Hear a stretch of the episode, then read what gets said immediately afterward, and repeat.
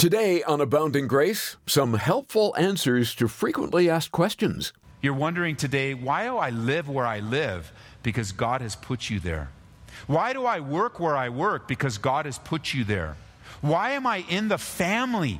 My family is as dysfunctional as it might be. Why am I in this family? God put you here, put you there.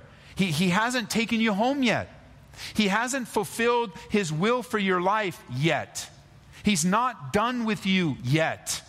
And you say, Ed, how can you speak with such authority? How can you say that? And I would just propose to you very simply, God is not done with you yet because you're still here. This is amazing grace.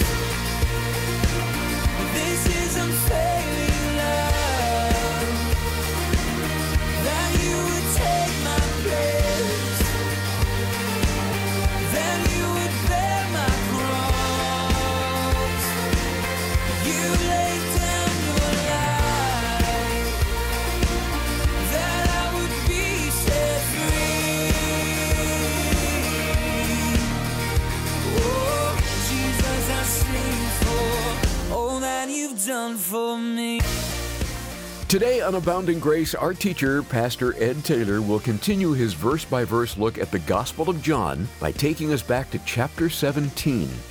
When you think of the great prayers in the Bible, you have to put John 17 near the top of the list. The Lord is praying as He prepares for the pain, humiliation, and eventual triumph of His crucifixion. We'll pay particular attention today to His prayer for His disciples here in Part 4 of The King Prays.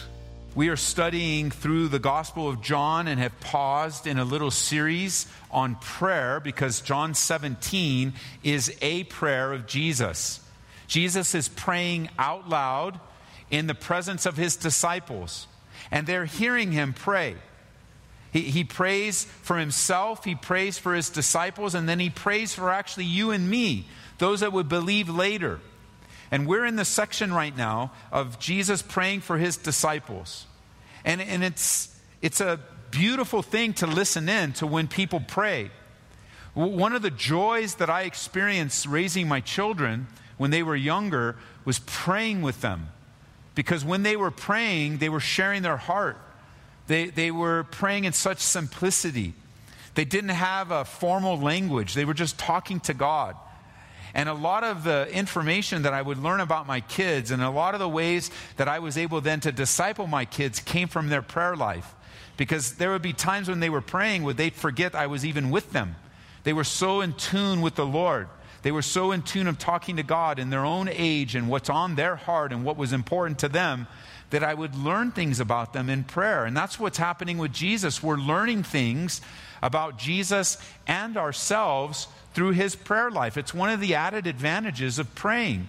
You may notice that when I pray before a Bible study or I'm involved in a prayer group, I'm not reading off of a script. I haven't typed that out before I came and have a specific, perfect prayer that I'm going to pray. But there are often times in my prayer life, or if I'm praying, you may hear something that might prompt you to pray for me. Because I'm just praying from the heart. I'm talking to God and leading us in prayer. And it's perfectly okay that while I'm praying, that you start praying. It's perfectly okay that while I'm speaking to the Father in heaven, that maybe you're prompted to speak to the Father in heaven. And you begin to say, you know, that what he just said just prompted me. I want to pray for someone right now, or I want to intercede for someone, because prayer is a beautiful thing. And we can pray and talk to God in our hearts privately. And we can also pray and talk to God from our hearts publicly. And that's where Jesus is. So we get to listen in. And we get to learn what's on His heart right before He dies. Right before the cross. Remember, He prayed to be glorified. And that's a technical phrase that He uses that's referring to the glory that will come from His death. Which we don't often associate. Glory and loss at the same time. But indeed, God is going to be glorified and was glorified through the death of Jesus Christ. So pick up with me now. We are in verse 13 where we left off in John 17. But now I come to you, Jesus is praying, and these things I speak in the world, that they may have my joy fulfilled in themselves. I have given them your word, And the world has hated them because they are not of the world, just as I am not of the world. I do not pray, verse 15, I do not pray that you should take them out of the world, but that you should keep them from the evil one. They are not of the world, just as I am not of the world. In Jesus' prayer, he mentions this a second time. Verse 14, I have given them your word. Now, those of you that have been studying with this, you remember back in verse 8, Jesus said something similar. He says, I've given them the words that you've given to me. Now, back in verse 8, if you turn back, maybe you have to turn your page or just look back at verse 8. Some of you did what I asked you to do. I said, circle that word words and right next to it, the Greek word. And the Greek word you recall is the Greek word rhema, R-H-E-M-A. And we learned last time that that word literally means the spoken word. I have given you, so the words that were given to Jesus, he gave them at that moment. It has the idea, that word does, of the right word at the right time. And we looked at that in depth, the right word at the right time, the spoken word. So that Jesus, as he's walking and obeying and living in the Spirit, what God gives him, what the Father was giving him, he gave to his disciples right then, there, in that moment. And how often we can do the same thing with one another. God impresses something upon our hearts and associates it with the person. Man, we do well to give it to them. Text it to them, call them, show up at their front door, write them a letter that gets to them at just the right time. But the gift of encouragement and just coming alongside one another, the rhema word. Coming now to verse 14 when he says, I have given them your word. This is a different Greek word. So circle this word and right next to it somewhere, logos, L-O-G-O-S. Some people pronounce that logos. Either way, that's the word, logos. And this Greek word literally means the written word, the written word. So what Jesus is saying in his prayer, in effect, is saying, Father, I've given them your written word, which in that day was the Old Testament, known as the Law and the Prophets. Or sometimes the first 5 books of the Bible, we refer to them as the Torah, the Law and the Prophets. So Jesus did that. He gave them the written word, remember? He did both in one example in the Scriptures. And that was when he came into Nazareth. He went into the synagogue. He took the scroll, remember? He opened it up to the book of Isaiah. He read it, he gave to them the written word, he read it, and then he gave to them the teaching, the rhema word. He did it at the same time. And that was his life with the disciples. Which reminds us today that the primary tool in growing in your relationship with Jesus Christ is the Word of God. You are not going to grow without the Word of God. You aren't going to understand how to live in this world without the Word of God. You're not going to know how to be a dad. You're not going to know how to be a mom. You're not going to know how to handle conflict. You're not going to know how to be a son. You're not going to know what God wants you to do with your money. You're not going to know how to handle difficult situations. You're not going to know what heaven's like. You and I aren't going to know anything that relates to spiritual things without the Word of God. It is his primary tool, both the written Word of God and the spoken word, the word that is taught through the gifting of pastor and teacher. They're both important. The Spirit of God moving from us. I've given them your word. Notice the response to that is the world, verse 14, has hated them. And there's this constant tension. We see it in verse 13. I'm telling them things so they'll have joy, and it'll be deep joy inside of them. But then because of what I told them, the world's going to hate them. And there's a tension. There's that deep abiding joy that God gives us of knowing that we're right with God, that we can trust him, that he loves us, we love him. He sent his son to die for us. He's going to keep his promises. Oh, what joy. And at the same time, because of our learning and our sharing, the world's going to hate us. And that's a problem. Not only is the tension a problem in our lives, but I haven't met too many people. Now earlier, and even last night, I was thinking, I was about to say I haven't met anybody that likes to be hated. But that's actually not true. I have met a few people that wear it as a badge of honor that people hate them about the gospel. And they don't hate them just because that they're believers, but unfortunately they draw criticism to themselves because of their behavior and how they act. You know, the Bible says the gospel is offensive, but the Bible doesn't say Christians need to be offensive, you know.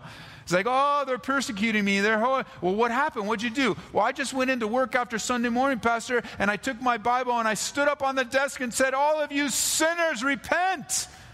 And they started throwing things at me, and my boss yelled at me, and he fired me, and everybody hates me. Dude. Okay, too late to get your job back, but if you get a new job, don't do that again. Because we can be offensive. You know, we can deliver the message in a hurtful way.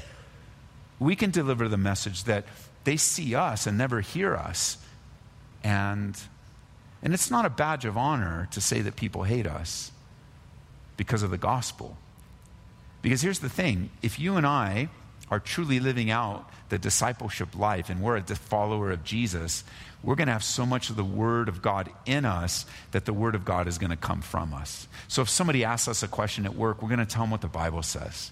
And if someone's really going through a tough time, we're going to take them to the Bible. And because you are here in Bible study today and God speaks something to your heart, you're going to, if somebody asks you, how was your weekend? My weekend was great. I went to Bible study. Oh, Bible study.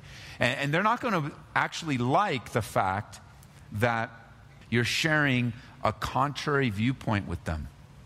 It's challenging them in their morality. It's challenging them in how they view the world, or what we would refer to as their worldview. So you've got joy fulfilled, and then Jesus says, because of the word I spoke to them in their life, people are going to hate you. And then kind of pretend that you're listening to Jesus, and you're feeling the conflict. And Jesus is talking about, I'm going to leave, I'm going back to heaven, and there's part of you when you think, people hating me, people coming down on me, Lord, I want to go with you. Take me with you. It would be so awesome to go with you right now. You're going, I want to go with you. I'll go wherever you go. And as you're thinking that, perhaps, Jesus then prays this in verse 15, I do not pray that you should take them out of the world. What? You're leaving me? You're taking off and you're leaving me in this world? He says, yeah, I'm not praying that you take him out. Don't take him out, Father. Just protect them from the evil one. Keep them protected in this hostile world, hostile toward the gospel, hostile toward believers, even to the point of hatred. Don't take him out. Leave him here. And our heart's desire, I mean, some of you, I'm sure you've been praying about this. That there's a part of you that wants to be delivered from this body of death. You know, your body's hurting and aching and making noises, and arthritis is getting worse, and the headaches won't go away. And for some of you, you've gotten a diagnosis that's very scary. They've used the word cancer, and you're just like, man, I just want to go. Some of you have loved ones that are in heaven, and your heart is like, man, I would just love to be reunited with those that have died before me. I want to go. And you hear Jesus praying, no, I'm not praying that you take them out. I want them to stay. I want them to stay. And that's God's will for the disciples then and for us now. It's God's will that we are here now on the earth. It actually answers so many questions in our lives. You're wondering today, why do I live where I live? Because God has put you there. Why do I work where I work? Because God has put you there. Why am I in the family? My family is as dysfunctional as it might be. Why am I in this family? God put you here, put you there. He hasn't taken you home yet. He hasn't fulfilled his will for your life yet. He's not done with you yet. And you say, Ed, how can you speak with such authority? How can you say that? And I would just propose to you very simply, God is not done with you yet because you're still here. In answer to the prayer of Jesus, you're still here. God wants you to be in this world as hard and as difficult and as dark and as tasteless as it is sometimes. God has you here. It's not God's heart, and I see this in a small segment of the church. I haven't heard too much about it lately, but I do remember reading in previous years of this movement within the church, the movement of believers. There's this strict separatism This sense of, you know, what we need to do, and here's how it goes. It goes something like this. Since, quote, we, end quote, are the, quote, pure, end quote, Christians, what we need to do is we need to get all the pure Christians and we need to get out of here, go buy a ranch or a big house in the mountains, put a big fence around us, collect as much food as we can, as much guns as we can, and as much butter. I don't know why butter, but butter's always a part of it. And let's go live out in isolation, separating ourselves from the world, and wait for the return of the Lord. It'll be so glorious. It'll be like a taste of heaven on earth. And we will just stay away and keep our kids away, and let's just live in isolation. That is not the will of God for your life. From this one verse, God's will for your life and mine is not to live in such strict separation. Now, I have to say, for balance, there is truth in the Scriptures where the Bible speaks of us to come out from among them and be ye separate, saith the Lord. That is a truth.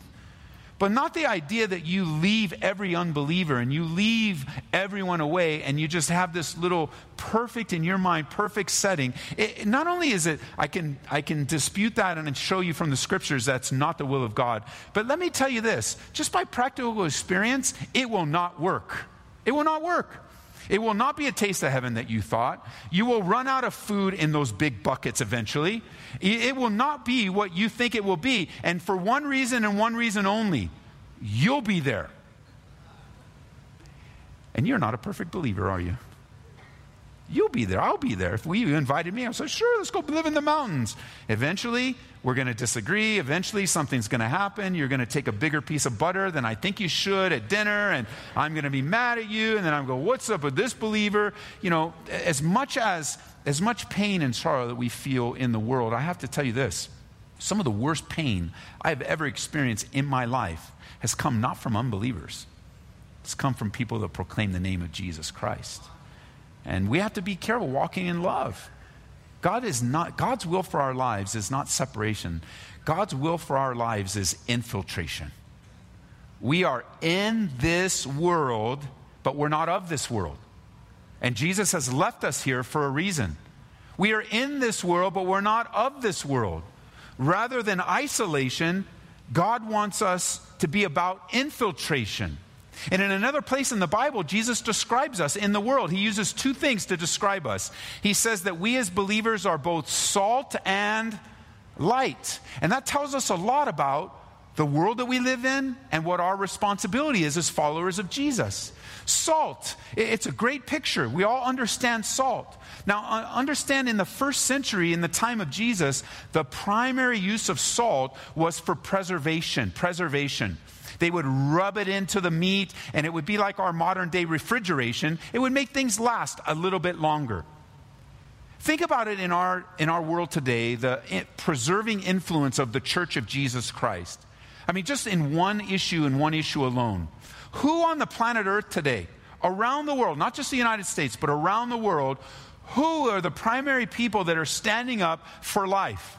In issues of life and death, who are the ones saying choose life? Who are the ones that are backing up and trying to protect babies in the womb? Who's saying yes to life and no to death and no to abortion? And then fast forward to those that are older or those that might have a mental defect or those that might have a brain injury. And as people are looking at them and saying, well, they don't bring much value to society and they're not as important to society and they might be a drain on society, and let's invent something. Let's euthanize them like we do animals. And people are standing up and saying, no, choose life. Who are those that are standing up for that?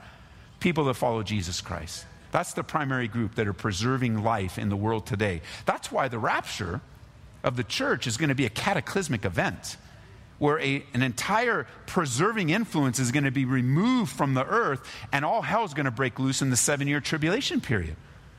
And the Antichrist is going to come on the scene, and people are going to follow him. He's going to lie to people for 3.5 years. It's because the preserving influence of the Holy Spirit in the church, just that one thing.